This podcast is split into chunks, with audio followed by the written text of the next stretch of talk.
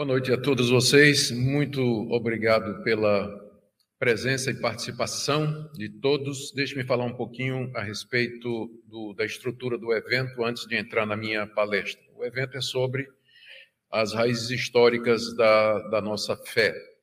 Nós, dois dos palestrantes vão falar da importância da historicidade das Escrituras. Eu vou falar sobre o Novo Testamento e Dr. Mauro Meister sobre o Antigo Testamento. Por que é, que é importante para nós que aquilo que é relatado no Antigo Testamento e no Novo tenham acontecido historicamente? Depois, Dr. Stephen Nichols, ainda hoje à noite, uh, o Franklin Ferreira, o Heber Carlos de Campos e o Alderi Matos, eles vão pegar temas específicos da história da igreja e vão desenvolver à luz de alguns personagens históricos. E nós teremos também a palestra do nosso pastor, reverendo Cláudio Henrique. Um tema muito interessante é a chegada da fé reformada aqui no Nordeste. Então, a gente vai começar lá do, das Escrituras, vai passar pelo período da Reforma, e pós-reforma até chegar aqui no Nordeste. Então, essa é a estrutura do nosso evento. E hoje nós vamos começar vendo a historicidade do Novo Testamento e aquele movimento teológico que se constitui na sua maior ameaça, que é o liberalismo teológico. Muito bem, eu vou é, começar falando um pouquinho sobre a historicidade do Novo Testamento. O, o, cristianismo é fundamentado em fatos históricos. Num certo sentido, é isso que faz do cristianismo diferente das demais religiões mundiais. Elas se baseiam não em fatos históricos, mas nos ensinos dos seus fundadores. São mais como filosofias. Já o cristianismo, ele depende de fatos que aconteceram e que marcam ou que norteiam a sua existência e a sua realidade. Se esses fatos não aconteceram, o cristianismo é uma farsa e uma mentira e nós estamos aqui todos perdendo tempo. Por isso, a historicidade da Escritura ela é crucial para nós. Se os fatos narrados no Antigo Testamento não ocorreram conforme a Bíblia diz, nós não sabemos como o mundo veio a existir, nós não temos noção da origem do mal e do pecado, nós não veremos necessidade da redenção do homem, não existe base para o conceito de morte expiatória, alguém morrendo no lugar de outro, e nem saberíamos se existe um Deus e se ele é bom ou se ele é mau. Para nós, os relatos do Novo Testamento, eles retratam fatos acontecidos na história, o nascimento sobrenatural de Jesus, seus milagres sobre a natureza, suas curas e outros, seus discursos, seus ditos, seus sermões, sua morte na cruz pelos pecados de seu povo, sua, ressurreição, sua ressurreição literal de entre os mortos, o túmulo vazio, o testemunho dos apóstolos, a atividade dos apóstolos depois da morte de Jesus, tudo isso para nós é relevante e importante enquanto fato histórico. Esses são, na verdade, os fatos que formam a base daquilo que nós cremos, que é a fé cristã. E têm sido esses fatos afirmados historicamente. A igreja cristã sempre afirmou que a Bíblia ela é verdadeira, ela retrata fatos que aconteceram na história.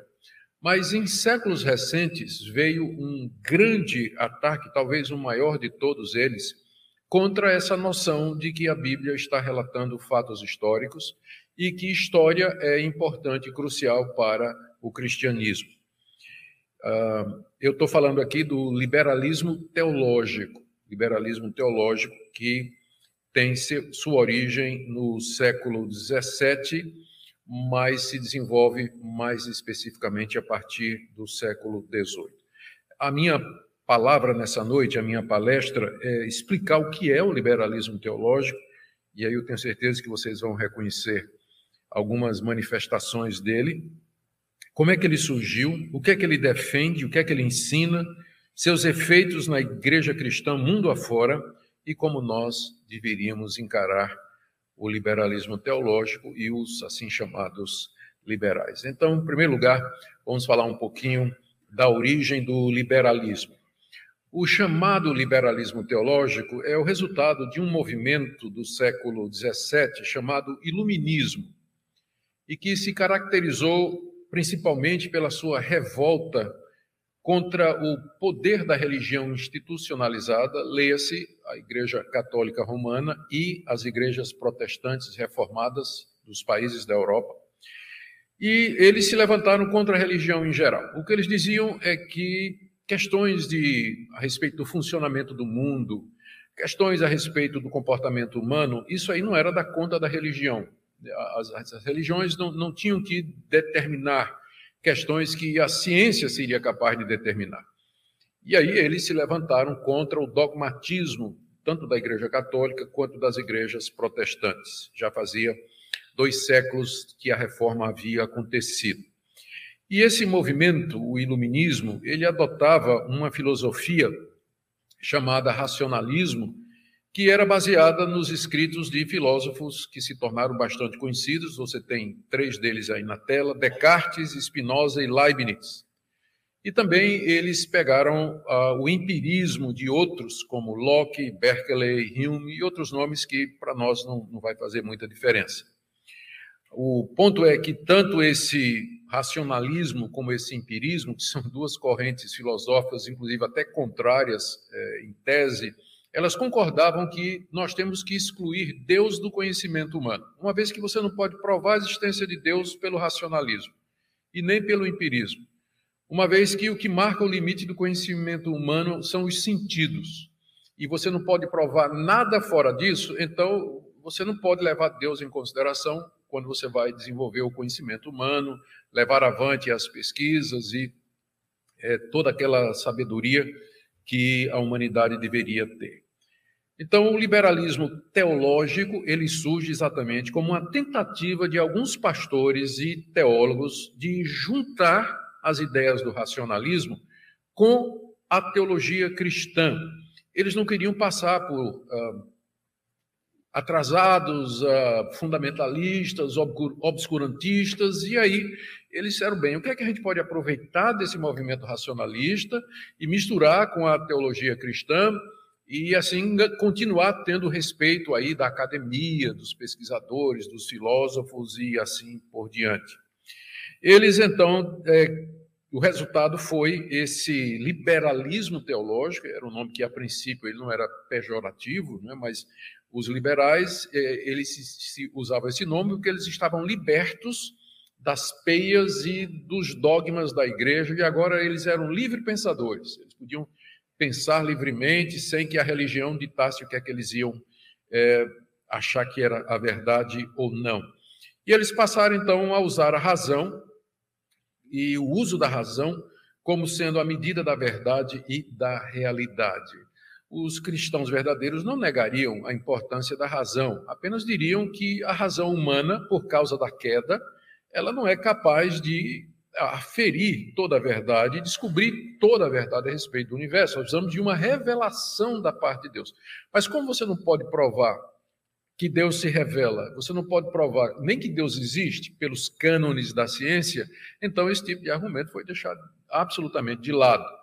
Né? E, e, esses teólogos, que na verdade pensavam no primeiro momento que estariam ajudando a igreja nesse namoro com o racionalismo, acabaram se tornando o meio pelo qual é, esse ataque massivo, poderoso, contra a confiabilidade dos relatos bíblicos acontecesse.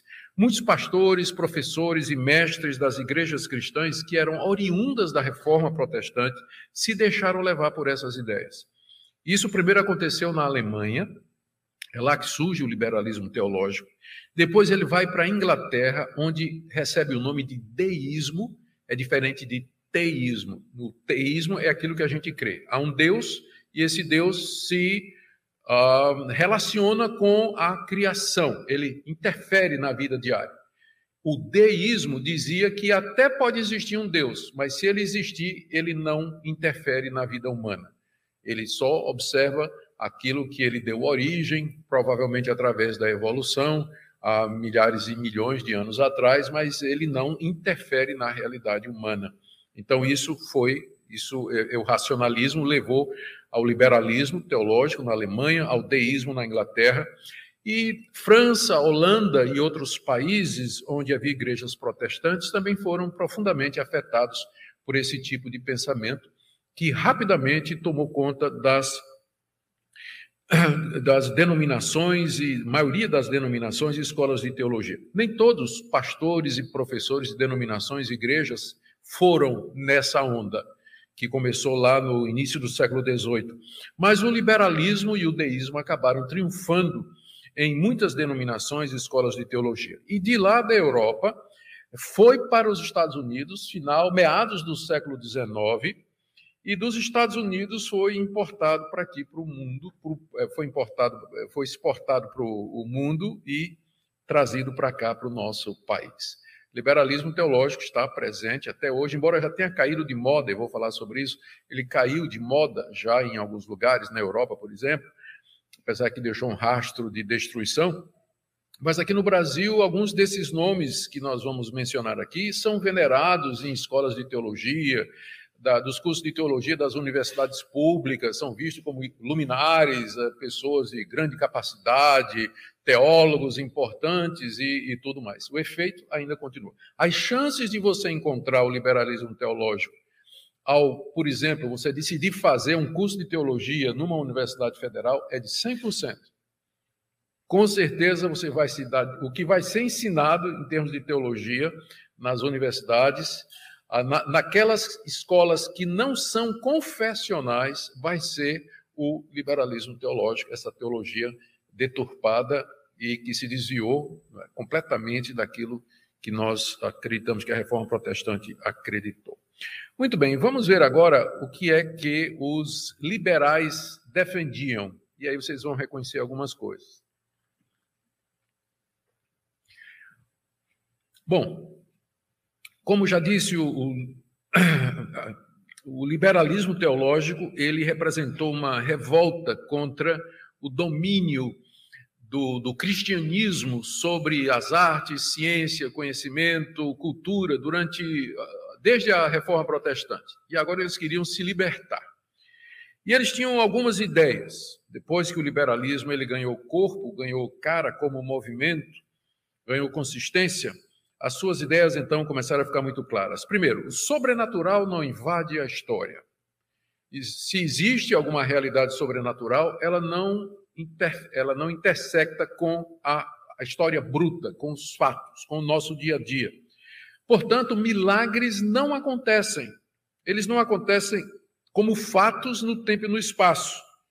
Mas milagres, eles são explicações ou projeções das pessoas na tentativa de descrever suas experiências ou entender Deus. Eles diziam que os milagres que nós temos no Novo Testamento, eles, na verdade, foi uma tentativa, nunca aconteceram, nunca aconteceram. Jesus, por exemplo, nunca andou sobre as águas, não é? Isso aí, você está vendo aí a capa do livro de Rudolf Bultmann, traduzido para o português, Jesus Cristo e Mitologia. E eles, de propósito, os editores, botaram uma figura aí de Cristo andando sobre as águas para dizer que isso aqui é mito. Né? Isso aí nunca aconteceu.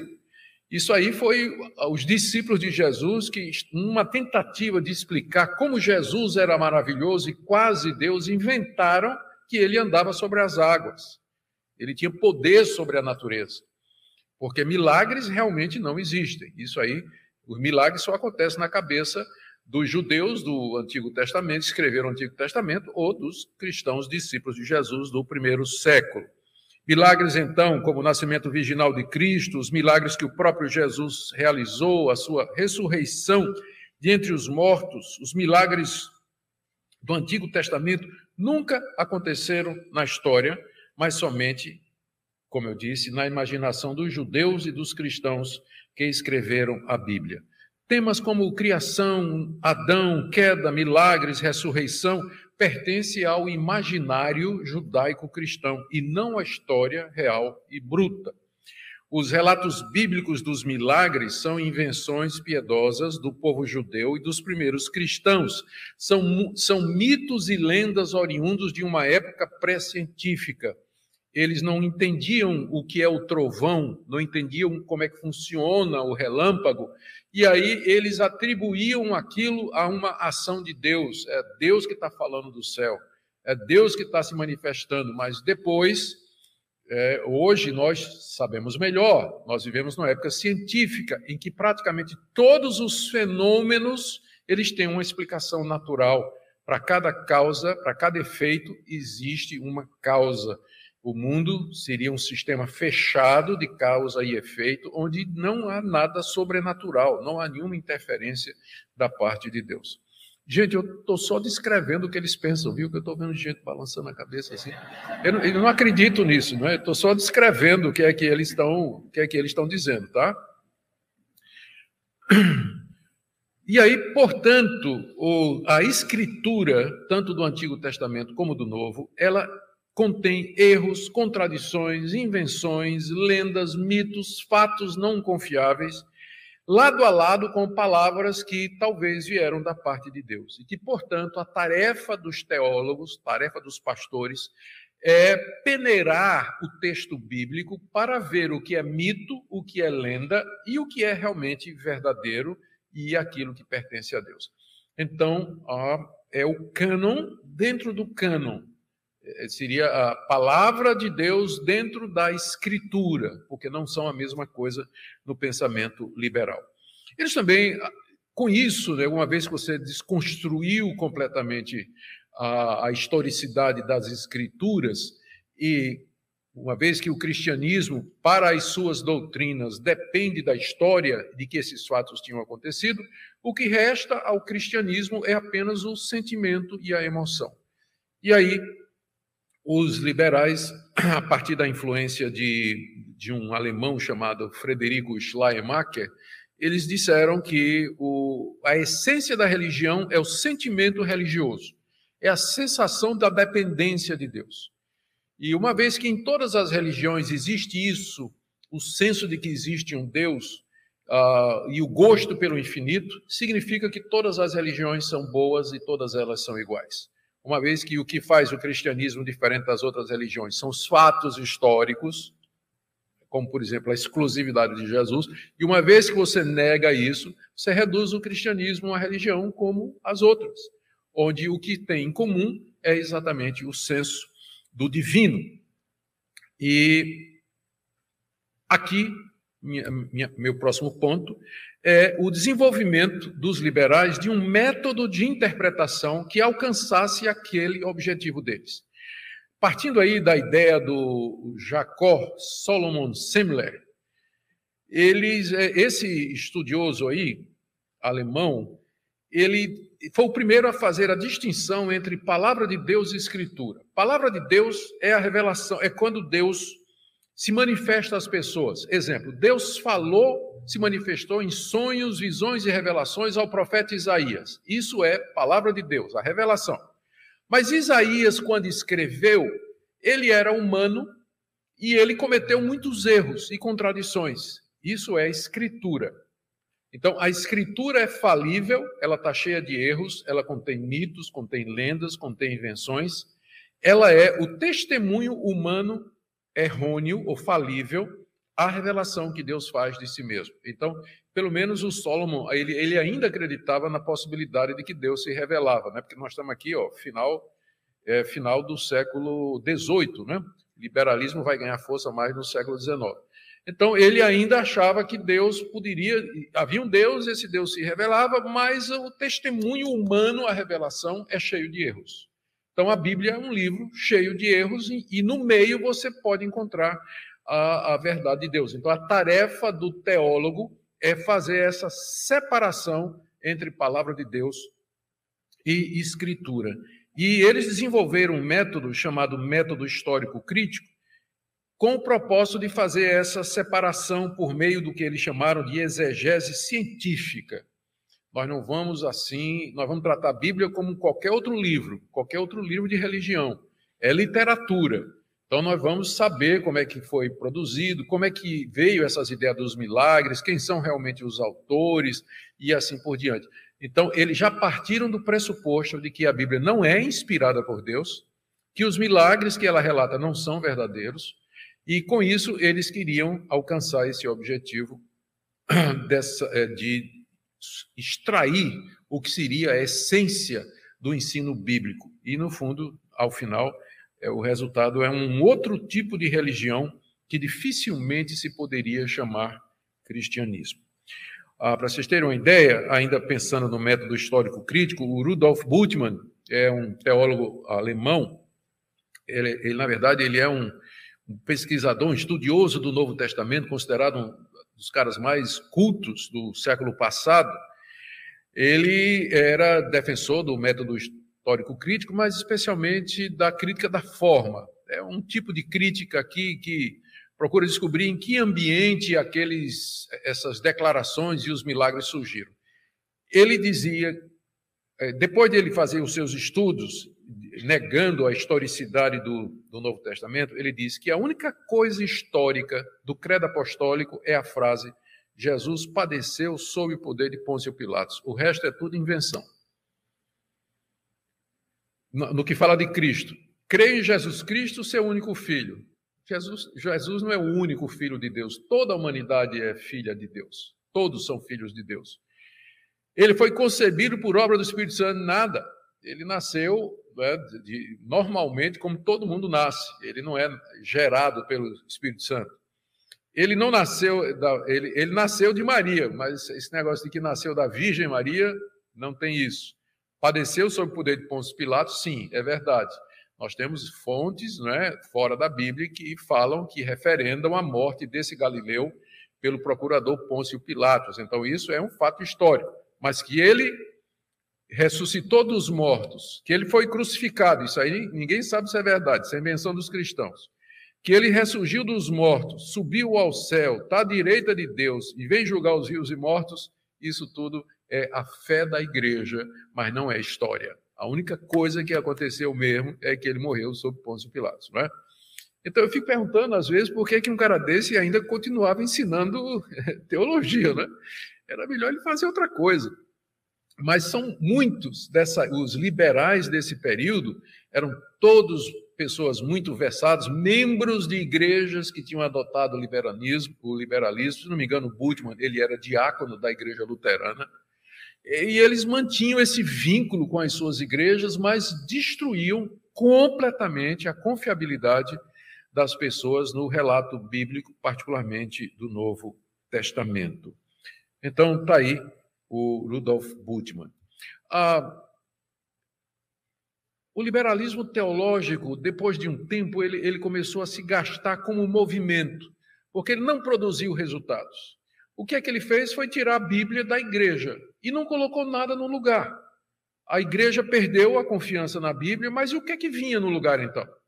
Então restava o misticismo, o sentimentalismo, um cristianismo moralista, um cristianismo que não tinha redenção, que não tinha uh, perdão de pecados, que não tinha um Deus que intervém na, na existência humana. Então, uh, não, não produziu resultados. E, como tal, né, ele verificou-se, então, é, como sendo improdutivo para a igreja cristã. Mas aí, e, houve vários fatores que aconteceram, mas o mais importante para a gente entender por que, que o liberalismo, como movimento histórico teológico na Europa, ele foi é, superado, é exatamente o trabalho desse pastor é, suíço chamado Karl Barth, e você vê aqui que ele já é do século XIX, século XX. Barth se tornou famoso por um comentário em Romanos que ele escreveu, e onde ele então questiona o método histórico crítico. Ele questiona o liberalismo teológico. Agora, é,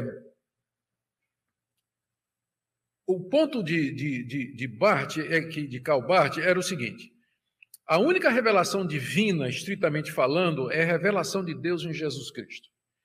Deus se revela em Jesus Cristo. A revelação que ele fez a, aos profetas e juízes e apóstolos e tudo, a gente não pode falar sobre isso.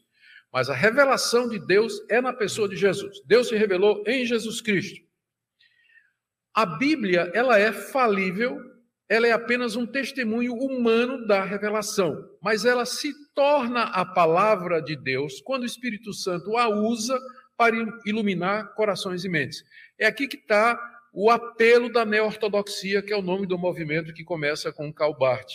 Ele foi contra os liberais porque os liberais tiraram a Bíblia da igreja. Os liberais disseram que a Bíblia estava cheia de erros, nada do que ela dizia era confiável historicamente.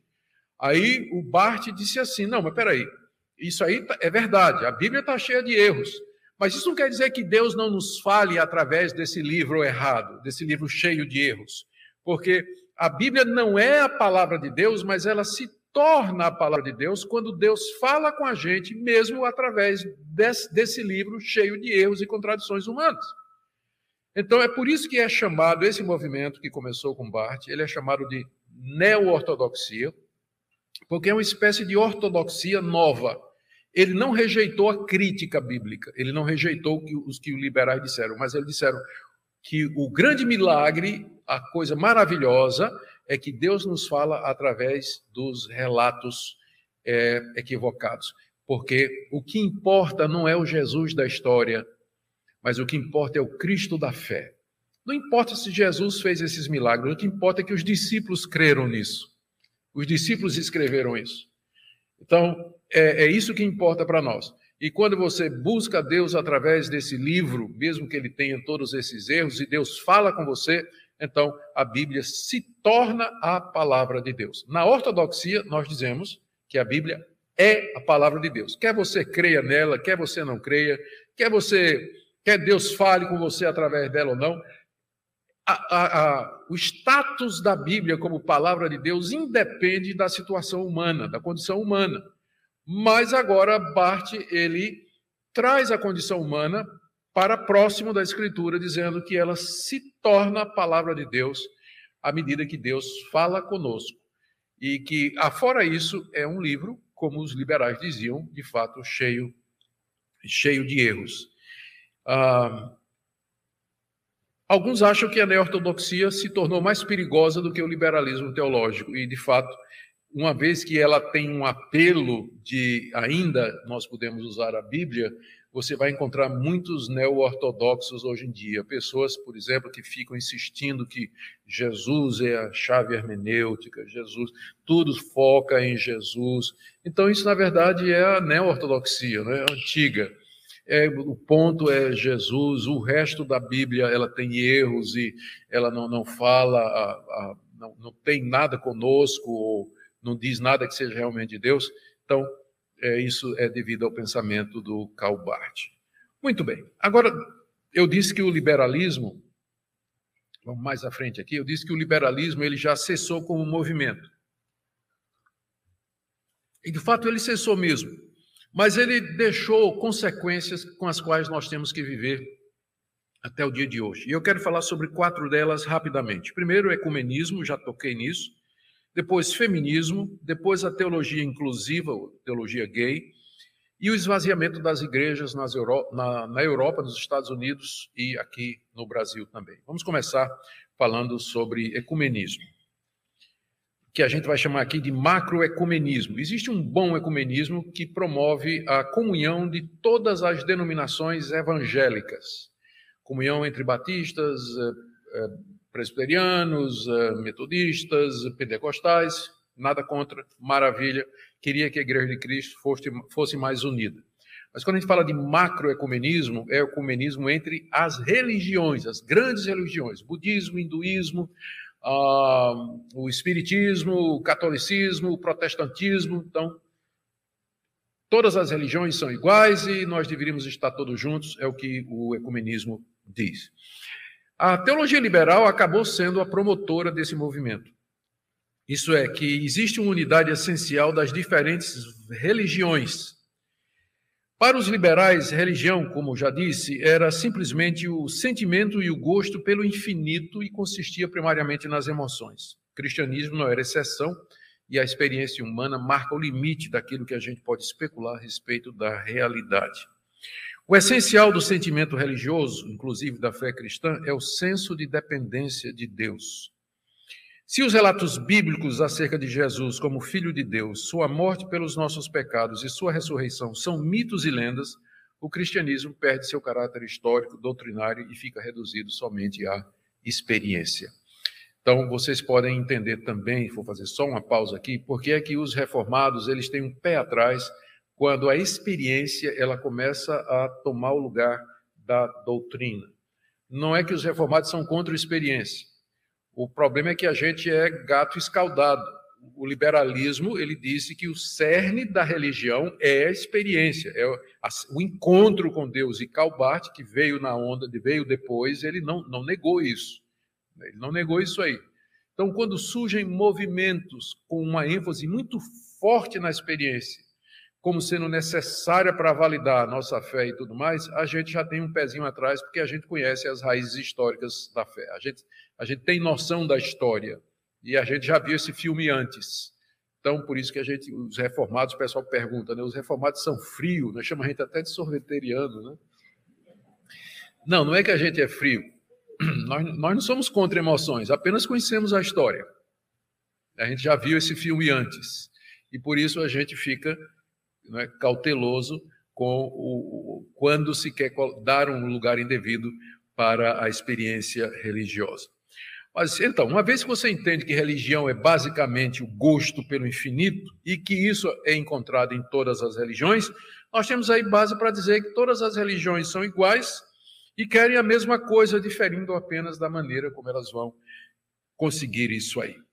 Esse ecumenismo de todas as religiões é fruto do liberalismo teológico que destruiu a exclusividade do cristianismo, anulando a historicidade tanto do Antigo como do Novo Testamento. E assim abriu as portas para apostasia, negando a validade dos relatos bíblicos e, com isso, negando a exclusividade de Jesus. O ponto para nós é que Jesus se apresentou como sendo o único caminho para Deus. Uma vez que Jesus nunca disse isso, que isso é invenção dos discípulos dele, então o cristianismo é uma religião como outra qualquer.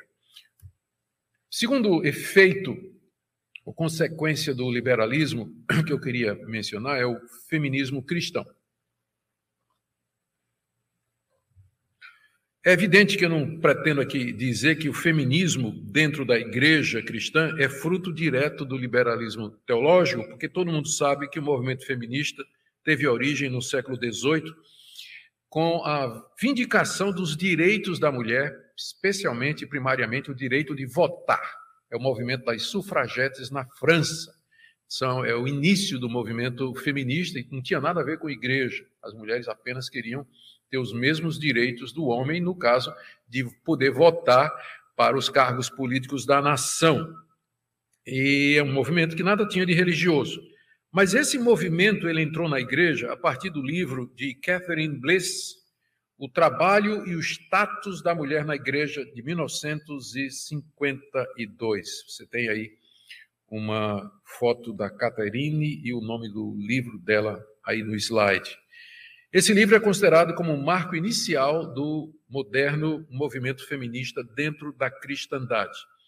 O que a Catherine faz nesse livro é observar que, embora as mulheres estivessem extremamente envolvidas na vida da igreja, a participação delas estava limitada a papéis auxiliares, tais como escola dominical e missões. E a essa altura também aparecem mais outras feministas, como Betty Friedan, por exemplo, que, que chegou a dizer eu agora estou na dúvida se foi ela ou se foi outra. Mas se não foi ela, foi alguém que pensava como ela, que o papel da mulher era definido pelo homem na sociedade machista e patriarcal que nós vivemos e que se resumia a igreja, criança e cozinha. Kirche, Küche e Kinder em alemão. Eram é, é, as três coisas que as mulheres, era o papel das mulheres eram essas três coisas. Então elas estavam revoltadas, elas queriam estudar, queriam se desenvolver intelectualmente, queriam emprego, queriam ter o direito de votar e tudo mais. Num certo sentido, não é, é o, quando o movimento feminista começou, eu acho que a pauta estava correta. Há, há, direitos que são pertinentes ao homem e à mulher. Não tinha por que o homem votar e a mulher não. Eu não vejo. Não é?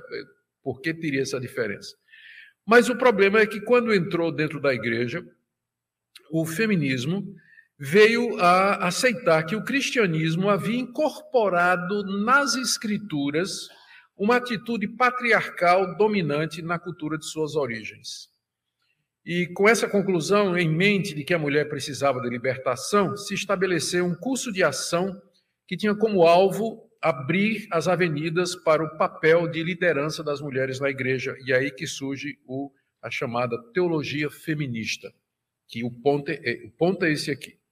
A teologia feminista ela foi profundamente influenciada pelas consequências do liberalismo teológico na interpretação bíblica. A teologia feminista partia do pressuposto de que a escrita e a leitura de qualquer texto são irremediavelmente determinados pela perspectiva social e a experiência de vida dos seus autores e leitores. Empregando então esse princípio de leitura da Bíblia, as feministas dentro das igrejas cristãs concluíram que a Bíblia é um livro machista que reflete o patriarcado dominante na cultura israelita e na cultura grega daquela época. A Bíblia é um livro de experiências religiosas, mas seu texto foi escrito por homens. Foi escrito por homens. E nenhum texto foi escrito por mulher. Portanto, é preciso desconstruir a narrativa bíblica, expor o preconceito que ela tem contra as mulheres e construir uma teologia que empoderasse as mulheres nas lideranças das igrejas, como pastoras, presbíteras e assim por diante. O problema é que não parou aí. Elas entenderam que não era só uma questão da mulher, ocupar cargos na igreja, uma vez que foram impedidas por conta do patriarcado que você tem na Bíblia. No Antigo Testamento, nenhuma mulher sacerdotisa. No Novo Testamento, ela é proibida de falar, ela não pode ser é, consagrada pastora, presbítera. Então, tudo isso é, é, reflete o machismo da época. E é claro, né, uma vez que está dizendo isso, tá, é um ataque direto à inerrância e à infalibilidade do relato bíblico e especialmente a narrativa da criação, onde Deus, ao criar o homem e a mulher, ele o fez em etapas, criou primeiro o homem, depois a mulher como sua auxiliadora, deu papéis distintos. Então, é claro que para poder afirmar esse tipo de teologia, você tem que negar a veracidade do relato da criação, por exemplo. E essa nova teologia, então, trazia uma nova visão sobre Deus, sobre a Bíblia, sobre o culto e sobre o mundo. Eles, elas disseram que, ou eles, né, muitos homens também, né, teologia feminista, a teologia teria de se redefinir e a se alinhar com o ponto de vista feminino. E o liberalismo teológico havia dado a ferramenta perfeita para isso, que é o método histórico crítico, que é exatamente aquele método que desconstrói a veracidade do relato bíblico e expõe e procura expor motivos secretos ou que estavam por detrás, no caso, a, a tentativa de dominar as mulheres. Aqui na tela, só para dar um exemplo próximo de nós, uma feminista muito conhecida, Elizabeth Stanton, foi uma das primeiras feministas americanas, é, numa, numa data comemorativa, não me lembro agora se foi o nascimento dela, o aniversário dela ou a obra principal dela, o Frei Beto escreveu um artigo, eu creio que foi na, algum jornal desse grande aí, a Bíblia pela ótica feminista. Aí ele procura descrever a história de Elizabeth, né, que é essa conhecida feminista americana. Adulta, Elizabeth descobriu que também a Bíblia era usada contra as mulheres. A Bíblia é usada contra as mulheres. Ela descobriu, né, descoberta fantástica, que a Bíblia era usada contra as mulheres. Pastores e padres deduziam da palavra de Deus que a mulher fora responsável pela introdução do pecado no mundo. Na minha Bíblia sempre é Adão, mas tudo bem. E que por vontade divina devia ser submissa a seu marido. Isso aí é verdade. Agora tem que explicar o que é que a Bíblia quer dizer por submissão. Embora inspirada por Deus, aí vem aquilo que eu falei, né? Palavra de Deus, escritura. Embora inspirada por Deus, a Bíblia foi escrita por homens dentro de uma cultura patriarcal, ou seja, não reflete a realidade dos fatos. É um livro que está enviesado pelo, pela época em que foi escrito. Elizabeth então convocou um grupo de mulheres familiarizadas com o hebraico e o grego e capacitadas em teologia e ciências afim. O resultado foi a publicação da Bíblia das Mulheres dentro de uma hermenêutica feminista. no, num desdobramento mais radical nisso aí, o movimento feminista é promotor da, da chamada linguagem inclusiva, ela, na publicação dessa Bíblia, é, a gente tem uma Bíblia que vem depois dessa aqui, agora eu podia até trazer mais informações, mas Jesus é chamada criança de Deus, não pode ser o filho, porque é machismo. Jesus é a criança de Deus. Né? Deus é, não é chamado de Deus Pai, mas Sofia, que as feministas radicais dizem que foi a primeira deusa do, dos judeus, e os homens vieram e transformaram em Jeová, que é um deus masculino e guerreiro. E por aí vai, né? E, e por aí vai.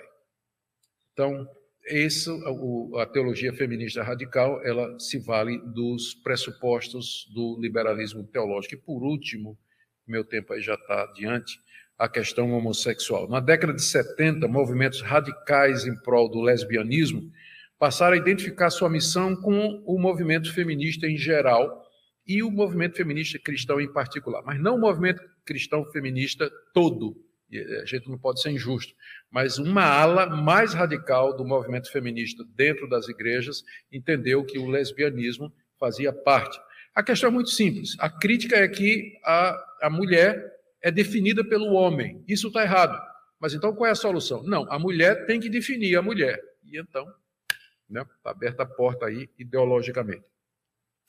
A maior contribuição para a entrada do lesbianismo no movimento feminista radical foi essa líder feminista aí que está na tela, a Kate Millett, que publicamente admitiu ser lésbica após escrever o livro Sexual Politics, um best-seller publicado em 1970. Isso em 1970 deu um escândalo que foi parar na capa da Times. Hoje em dia, né, todo mundo assume isso aí nas redes sociais e já virou coisa rotineira. Mas na década de 70, isso aqui foi parar na capa da revista Times, quando ela publicamente admitiu que era lésbica. O fato ganhou divulgação mundial e aí surgiram dentro, animadas por isso, não é? surgiram dentro das igrejas na Europa e Estados Unidos grupo, grupos de lésbicas cristãs pressionando para aceitação do casamento gay, aceitação de homossexuais e lésbicas ativos como membros comungantes das igrejas.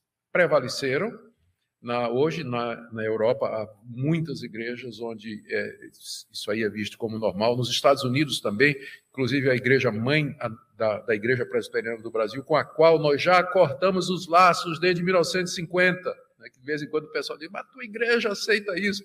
Não, nós já cortamos laços com essa igreja desde a década de 50. A Igreja Presbiteriana dos Estados Unidos que aceita casamento gay, a ordenação de gay, a prática homossexual como sendo absolutamente normal. Aqui no Brasil, várias igrejas também aceitam. O resultado, isso tudo que a gente está vendo hoje, é o resultado do liberalismo teológico e seu ataque à autoridade do Novo Testamento, à autoridade das Escrituras. Uma vez que você tira a autoridade da Bíblia, a sua certeza, infalibilidade, a porta está aberta para você introduzir, para você seguir a cultura e se amoldar ao pensamento desse, ao pensamento do mundo. Ok? Vamos agora para o último ponto, que é o esvaziamento das igrejas. Aqui é rápido. O liberalismo teológico, junto com a secularização, o materialismo e o formalismo, esvaziou as igrejas na Europa. Aquelas igrejas oriundas da reforma protestante. A igreja luterana, a igreja presbiteriana, a, a, a igreja na Escócia, as igrejas reformadas na Holanda, elas todas sentiram o impacto do liberalismo teológico numa época em que a Europa estava se secularizando, o materialismo estava entrando e o formalismo na igreja. O resultado é que as igrejas foram minguando, minguando. Centenas de igrejas que um dia comportavam multidões há cerca de 50 anos atrás, 60 anos atrás, hoje estão fechadas, viraram foram vendidas para ser boate, para ser shopping ou coisa desse gênero. Eu creio que um dos fatores, sem dúvida, é o liberalismo teológico. Mesma coisa está acontecendo nos Estados Unidos, que já foi a maior nação cristã do mundo, mas que a cada ano vê o esvaziamento constante das suas igrejas, especialmente pelo impacto do liberalismo teológico na, na cristandade americana. E isso chegou aqui no Brasil. Ainda há uma resistência, o evangelicalismo brasileiro, apesar de todos os seus problemas, a gente tem bronca aí com uh, gente que tem práticas erradas, mas o evangelicalismo brasileiro, na sua maioria, ainda aceita a Bíblia como palavra de Deus e que ela é verdadeira. Isso tem funcionado, por enquanto, como uma barreira ao avanço maior do liberalismo teológico. Mas, como eu já disse, já tem denominações que já se renderam. Tem denominações cujos seminários só tem pastor e pregador e mestre liberal dando aula. E a coisa vem, vem avançando, vem avançando que Deus nos livre e, nos tenha, e tenha misericórdia disso aí. Como é que nós devemos encarar o liberalismo teológico? O liberalismo teológico, ele não é cristianismo. Isso quem é a frase famosa de J. Gresham Machen, um, uh, um professor de, de, de, Novo Testamento do início do século XX, que escreveu um livro que está em português, Cristianismo e Liberalismo. Ele mais ou menos diz aí, a, a referência está aí na tela, ele diz que essa religião, liberalismo, não redentora moderna, é chamada de liberalismo. E ele diz que não é cristianismo. E não é mesmo. E não é. O ponto dos liberais é que eles querem se passar por cristãos. Não são. Liberalismo teológico não é não é cristianismo. E por último, uma postura contra a apostasia do liberalismo. O que é que nós temos que reafirmar? Temos que reafirmar a inerrância da escritura, a plena divindade de Jesus Cristo, a realidade de todos os milagres da Bíblia, a ressurreição física de Cristo dentre os mortos, que a salvação é somente mediante a fé em Jesus Cristo como único Senhor e Salvador, que as pessoas podem ser perdoadas e salvas pelo sacrifício de Cristo e a existência de verdade absoluta. Enquanto nós mantivermos essas verdades em nós, na nossa igreja, crermos nisso e proclamarmos isso, nós estaremos a salvo dessa ameaça. Mas na hora que a gente começar a comprometer qualquer um desses pontos aqui, então o que aconteceu na Europa e nos Estados Unidos vai acontecer aqui no Brasil também. Aqui eu termino com a citação de Judas, capítulo 3. Amados, quando empregava toda a diligência em escrever-vos acerca da nossa comum salvação, foi que me senti obrigado a corresponder-me convosco, exortando-vos a batalhardes diligentemente pela fé que uma vez por todas foi entregue aos santos. Nós precisamos estar alertas, precisamos estar preparados. Essa, inclusive, é uma das razões pelas quais a gente promove eventos assim. Que Deus abençoe sua igreja brasileira, que Ele nos dê ainda muito tempo de, de um cristianismo que crê na Sua palavra e que Ele nos livre, nos livre dessa apostasia que é o liberalismo teológico. Amém?